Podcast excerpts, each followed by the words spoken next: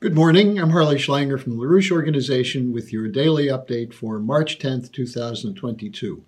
Today we're going to be looking at the fact that the narrative for the war and economic warfare against Russia, the justification of it is breaking down.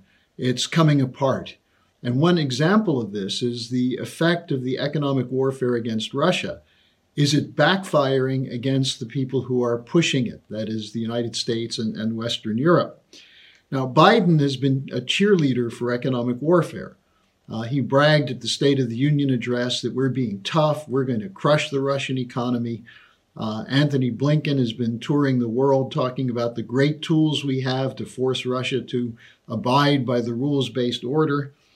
Uh, and, and what there's discussion of is the collapse of the Russian banks, the collapse of the ruble, that this is going to breed tremendous discontent within Russia, and this is something which is good.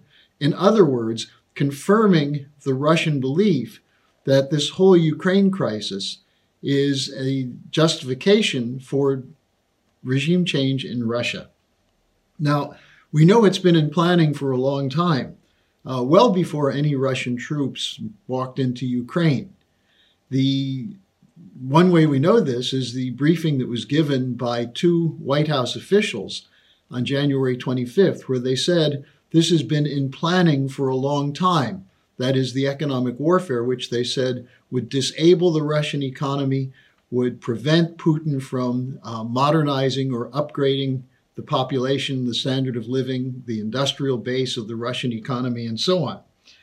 And there's been full support in the Congress for this as though this kind of destruction, which is typical, by the way, of sanctions, where you destroy a nation's ability to uh, provide for food, jobs, uh, security for its population, and carry out uh, uh actions that lead to mass death. This has been typical of U.S. policy, whether it's Yemen, Afghanistan, Syria, Libya, or so on. But now they're doing it against Russian, Russia, the world's second largest or largest nuclear power. So you have to ask yourself do they know what they're doing?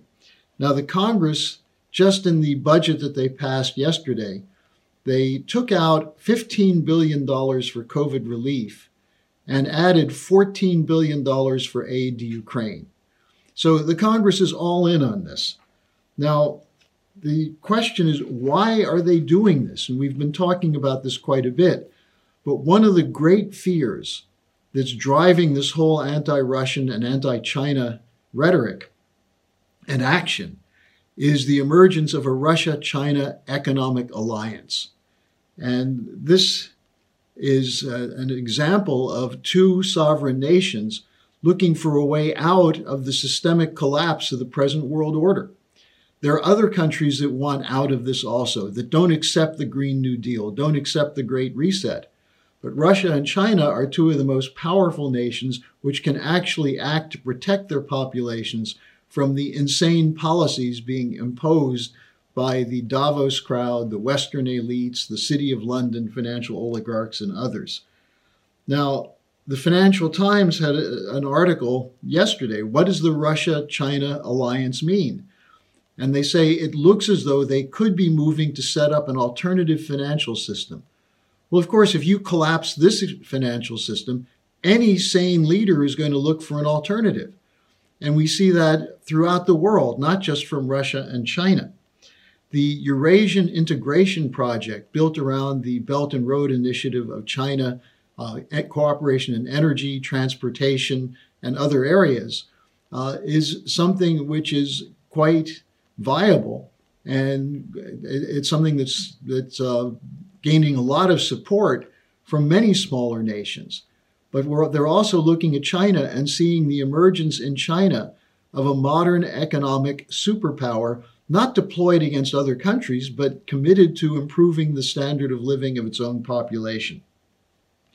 The fear is that this Eurasian integration project would extend westward and bring Europe in and this would break the power of the City of London and Wall Street to impose a global central bankers dictatorship called the Great Reset to protect the debt ridden, collapsing financial system of the transatlantic region by expanding the looting of poorer countries. No country wants that. And now, if they see an alternative, they'll move away from it. So, the question of is economic warfare against Russia backfiring? Let's begin with a few questions. There's already hyperinflation in the West. It's caused by quantitative easing and uh, refusal to write down debt, not by anything Russia did. There's already energy shortages. This is not based on anything Russia did recently. It's based on the Green New Deal and the policies to eliminate fossil fuels and other so called carbon energy sources. There are food shortages coming based on the same failed and, and uh, incompetent policies of the Western world. Now, here are the questions Are you willing to pay $10 or more per gallon of gasoline? Are you prepared for blackouts? Are you prepared for food shortages? Because these will all occur as a result of U.S. policies and Western policies, not just toward Russia, but toward their own populations. Now, there are expressions of worry coming out about this. I'll just cite one in particular, an article by Julia Friedlander in March, on March 8th in Politico. She's a former sanctions expert who served in the Obama and Trump administration. Uh, she wrote an article The West has declared financial war on Russia. Is it prepared for the consequences? And she concludes that economic warfare against Russia is, quote, a high stakes gamble, unquote worrying about the possible effect of defaults on Russian bonds. Quote, debt contagion could pop up in unforeseen places, unquote, as, quote, collateral damage. Now we're seeing this already. Fitch Rating Services downgraded Russia's sovereign debt yesterday to its lowest level, a C level, which means default is imminent. This increased the cost for credit default swaps, which are basically insurance in case the financial instruments being held by investors collapse, which means you have to pay more. There will be margin calls. There'll be a growing, uh, an increase in debt and a demand for more quantitative easing, which only increases the overall debt, which is already unsustainable. So we're, we're seeing a financial system that's weak, that's being collapsed by the decision to go all out with economic warfare against Russia. Now, let me just take up two other examples of the collapse of the narrative, the breakdown of the transatlantic narrative against Russia. First was testimony yesterday in the Senate Foreign Relations Committee by State Department official and leading uh, advocate of Ukraine's war against Russia, Victoria Nuland. Nuland was testifying, and she was asked by Marco Rubio, the uh, lightweight senator from Florida, does Ukraine have chemical or biological weapons? Now, you probably know that there's been discussion of Russia uncovering private and secret biological weapons labs in Ukraine. USA Today fact checkers said this is not true. Washington Post called it Russian disinformation. So, what did Nuland say under oath? She said, Well, uh, yes, there are bioweapons labs, but these are defensive. And the real danger is if Russia gets a hold of them. Well, wait a second. You've been denying that they exist. Now you're admitting that they exist. The Russians were worried that these weapon labs were being prepared for attacks on Russia. Now, the denials continued. Kirby, the Defense Department spokesman, said there's no way we have biological weapons labs. But it was confirmed by the Deputy Secretary of State Nuland that there are these labs. So once again, we're seeing the lies coming from the people who are supporting the war against Russia. Uh, now, and in fact, we're seeing that it's NATO US disinformation, not Russian disinformation, that now they're trying to turn around by saying, well, the Russians are saying that the US is doing this because they intend to use chemical weapons. That's the kind of sophistry we've seen coming out of the integrity initiative from the great uh, from the United Kingdom for a long time. Now, secondly, Konashenkov, the spokesman for the Russian Defense Ministry, yesterday released documents from a Ukrainian uh, laptop which were from the, national, the, the commander of Ukraine's National Guard, a January 22nd order for preparation for an invasion in the, the Donbass, a full fledged military assault into the Lugansk and Donetsk area, which uh, Putin proclaimed to be independent republics. Now, you remember when Putin did this, he said it's because they're threatened by the Ukrainian government and army and special forces. And everyone said this is Putin's paranoia, this is a justification for an invasion. Well, now it turns out the Ukrainian National Guard was preparing for sometime in March for an all out assault against the Russian, uh, the defense forces set up in Lugansk and Donetsk to protect the population there.